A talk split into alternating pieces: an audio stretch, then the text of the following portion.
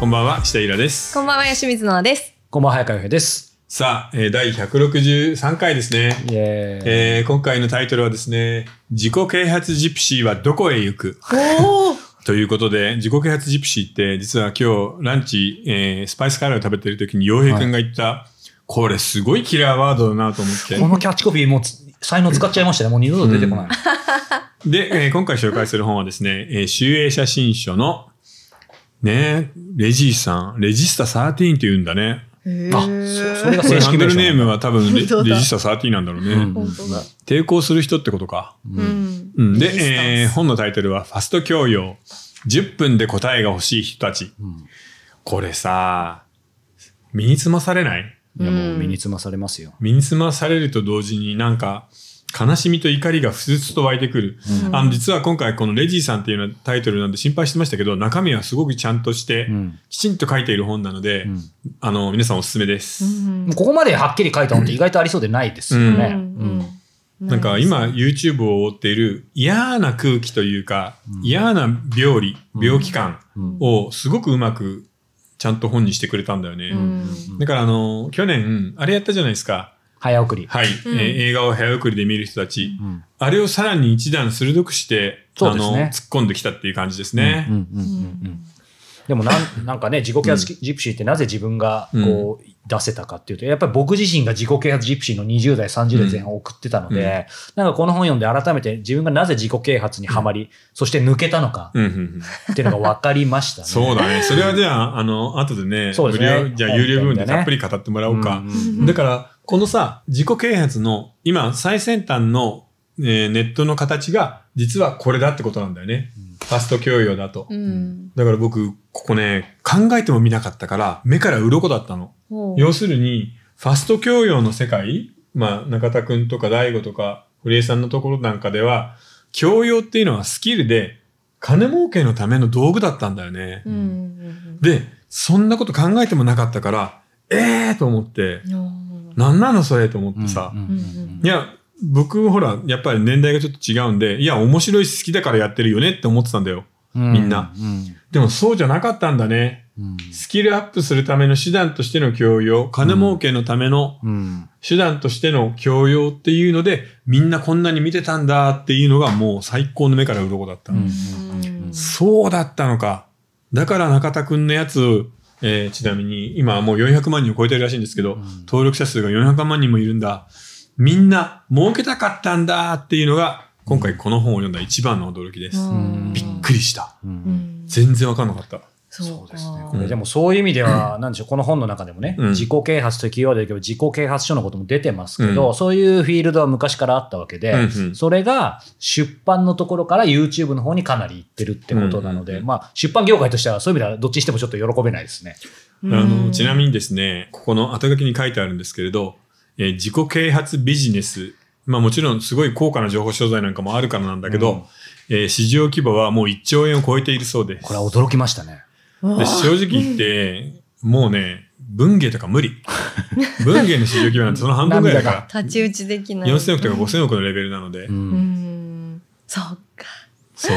倍も違うんだ。中身すっからかんの自己啓発本が、うんいわゆる小説だの詩だの、ね、お芝居だの、全部足したのの倍稼いでいるっていう、もう本当に悲しいけど、うんまあパチモノが売れるって、ね、アイドルも自己啓発も一緒だからな。別のそれをこうなんか薄めたみたいな本はなあんまなかったんですか、そうだね。あの、うん日本人の作者のものに関しては本当なかったんじゃないかな。そこにあと、ね、最近はこれが問題なので、うん。ビジネスの場での教養をどうするみたいな本は、今すごいよね。うん映画見ろ、本読め、うん。音楽聴け、美術の見方、デザインセンスがないとビジネスはうまくいかないみたいな脅し本がさ、山のように出てるじゃん。本当においおい、そんなヨーロッパでもアメリカでも、普通の経営者にはビジネス、あデザインセンスとか、あの美学とか全然勉強してないからねって言いたいんだけど。うん。これ、同心数今ゾッとしたんですけど、うん。僕もまあ、このね、ファスト教養、まあ、あの入ってた部分もありますし、今もやっぱりいろいろ、こう、場合によっては仕方なく、あの、いつも言ってるように読み上げで聞いたりとか、うん。いろいろしてるんですけど、これいるのかな？いたらおお便り欲しいですけど、どうしましょう？そのうち音楽も倍速で聞くような人が出てきたら。いや、全然ある。いもういるかもしれないですよね。要するに、モーツァルトだったり、ベートーベンだったりの、トーンだけ知りたい。とりあえずエッセンスをねう。ん、あるいは、一番有名なメロディーだけ聞いておきたい。じゃじゃじゃじゃーん。はい、スキップ。ありえるよ。てありえるっていうか、ありそうです全スキッねプ。最高ですね。それも超面白い。てか、もうさ、ファスト教養っていうよりは、なんか、教養の亡者みたいな感じしね。教養のそんなにエキスだけ欲しいかい。や、それって教養っちょっと面て言えんの白いですけどねかなもう。その力を何か他のことに使ったら結構いいとこいけそうですけどね。うんいけないんじゃない？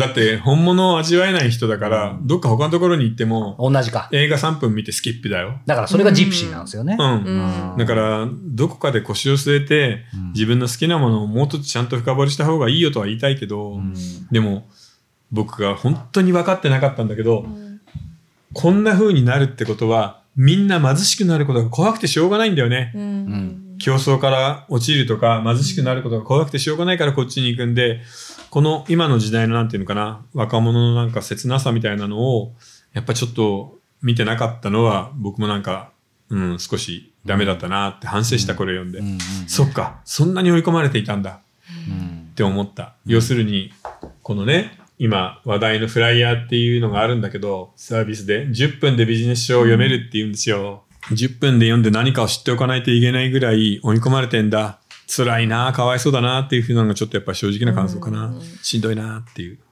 でもなんか、先週のね、うんあのーお金がないと恋はできないのの話もそうですけど、どどうなんでしょう？まあ実際、うん。そこの物事の本質の部分ってなんか、追い込まれてるし、昔より社会状況良くないのは確かですけど、やっぱりなんか思い込まされてるみたいな、うん。なんかその辺の本質はちょっと似てる部分ありません？僕もそう思う。うんうん要するにビジネスの場で教養なんて全然特に役に立たないよ。うんうん。あの、思い込みだけで、みんなが思っているかっこいいビジネスの世界では、スティーブ・ジョブスみたいにデザインがわかる人がいいんだよねとか、本当の日本のトップのトップの人が、例えば能とか歌舞伎を見ている、じゃあそういう教養も必要なんだねって思うかもしれないけど、そんなこと普通のビジネスマンとか普通の会社の社長には全くないからね。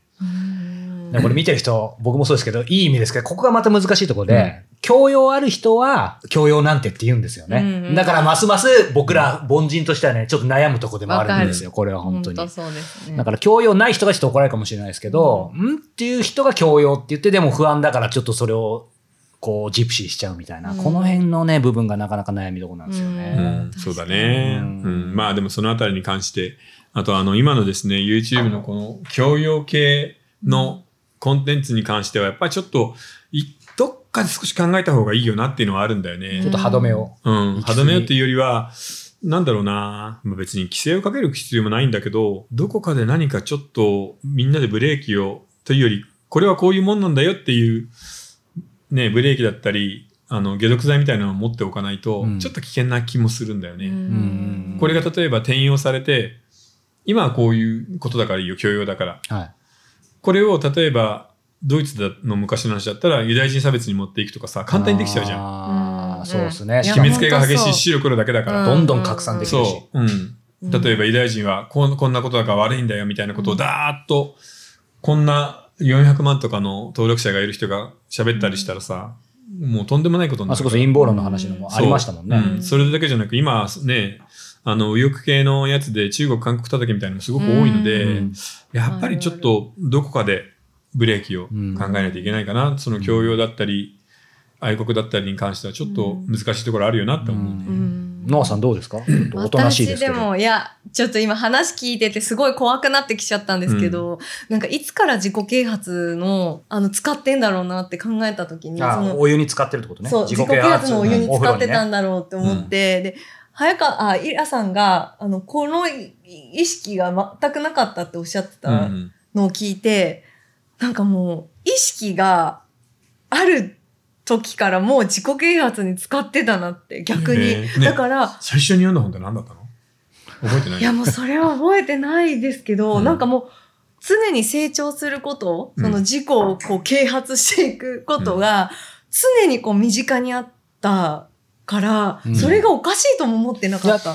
なるほど。でも、啓発はまあ後で本編で言うけど、別におかしくないと俺は思うけどね。そうそう、おかしくないんだけど、そねその、それが当たり前になっちゃってたから、今、イラさんが言ったことが逆に分かんなかった。本当に、うんだってさ、こんなことありえないじゃん。大人になったら成長しないよ。さすが大人じ。いや、でも僕はノアさんと全く同じでしたね。ですよこんなことありえないよねい。や、で、多分、う んえっと、一番、てか、もともと多分この意識があったんですけど、うんうんえっと、明確にそういうことに足を踏み込んだのは、うん私は23歳の時一緒。全く一緒だね。いやでもこれ宗教だよな。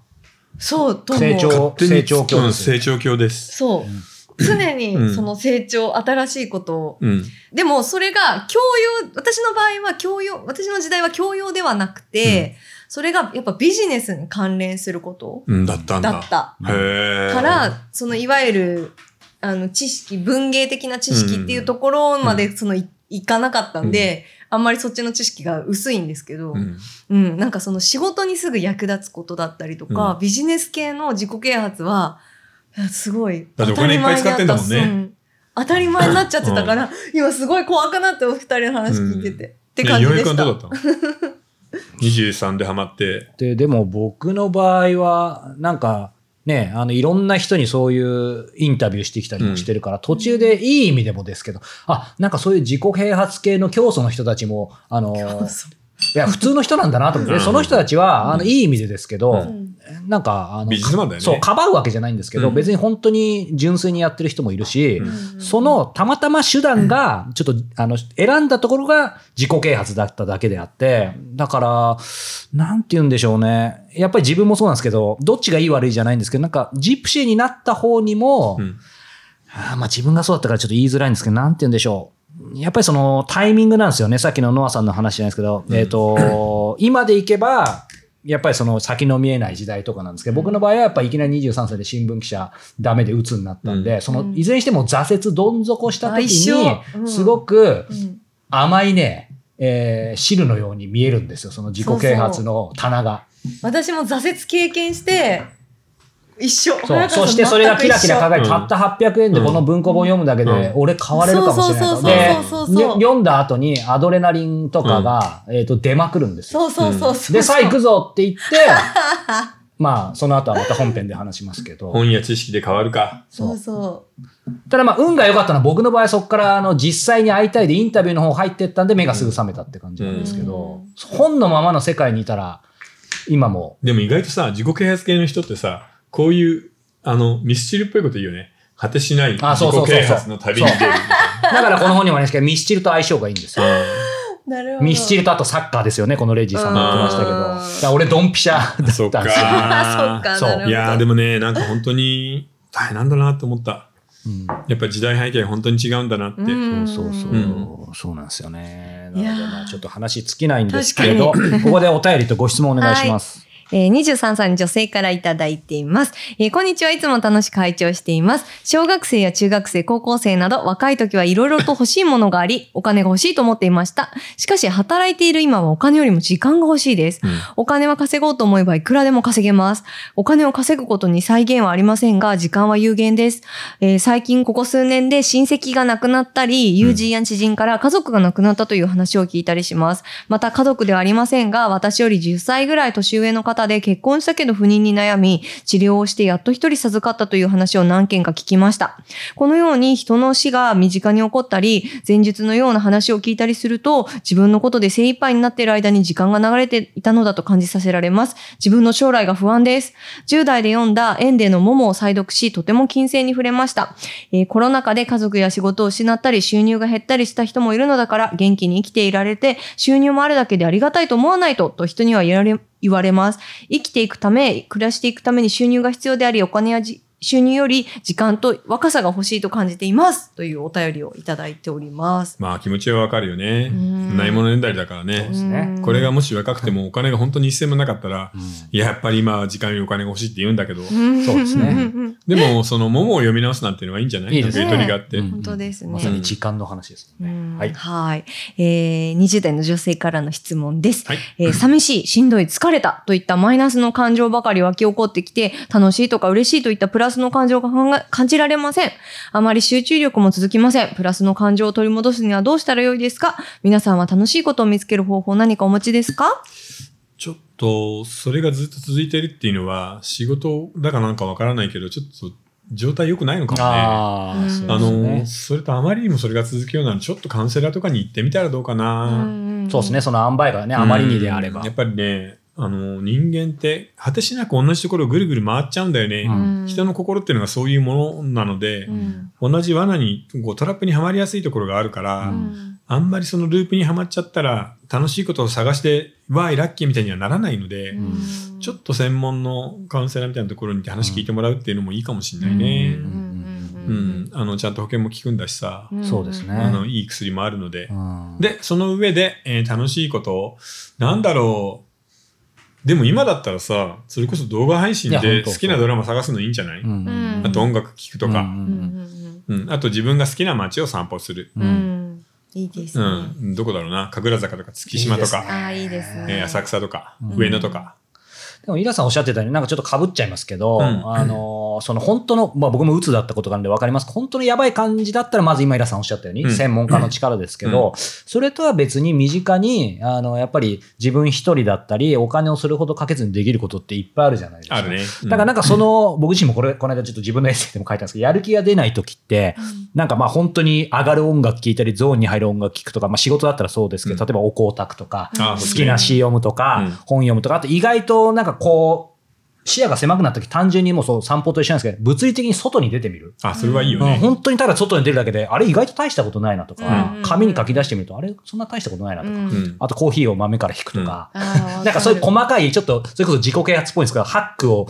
なんか、なんか50個とか持っとくと、うんなんか気分で変わるから。そうだね。うんなんか女の子だから、なんか美味しいケーキ屋さんとか探して行ってみるだけでも全然違うかも。んそうそう。あと苦しい時の神頼みなので、あの、自分の好きな神社とかあるあーからちょっと行くのあーもいい。めっちゃいいですよね。神社行って、ちょっと、まあ50円とか5円とかお賽銭あげて、うんその帰りに和菓子とか食べて帰ってくれいいば、ですね確かに。だいぶ気分変わるんじゃない？変わる変わる。まさに気分ね、神社、気気の流れ違いますからね。大きい神社とか違うんだろう本当にいいですよね。うんそれこそ明治神宮とか東京だったら、うん全然散歩するだけでもうん気持ちいい気がする。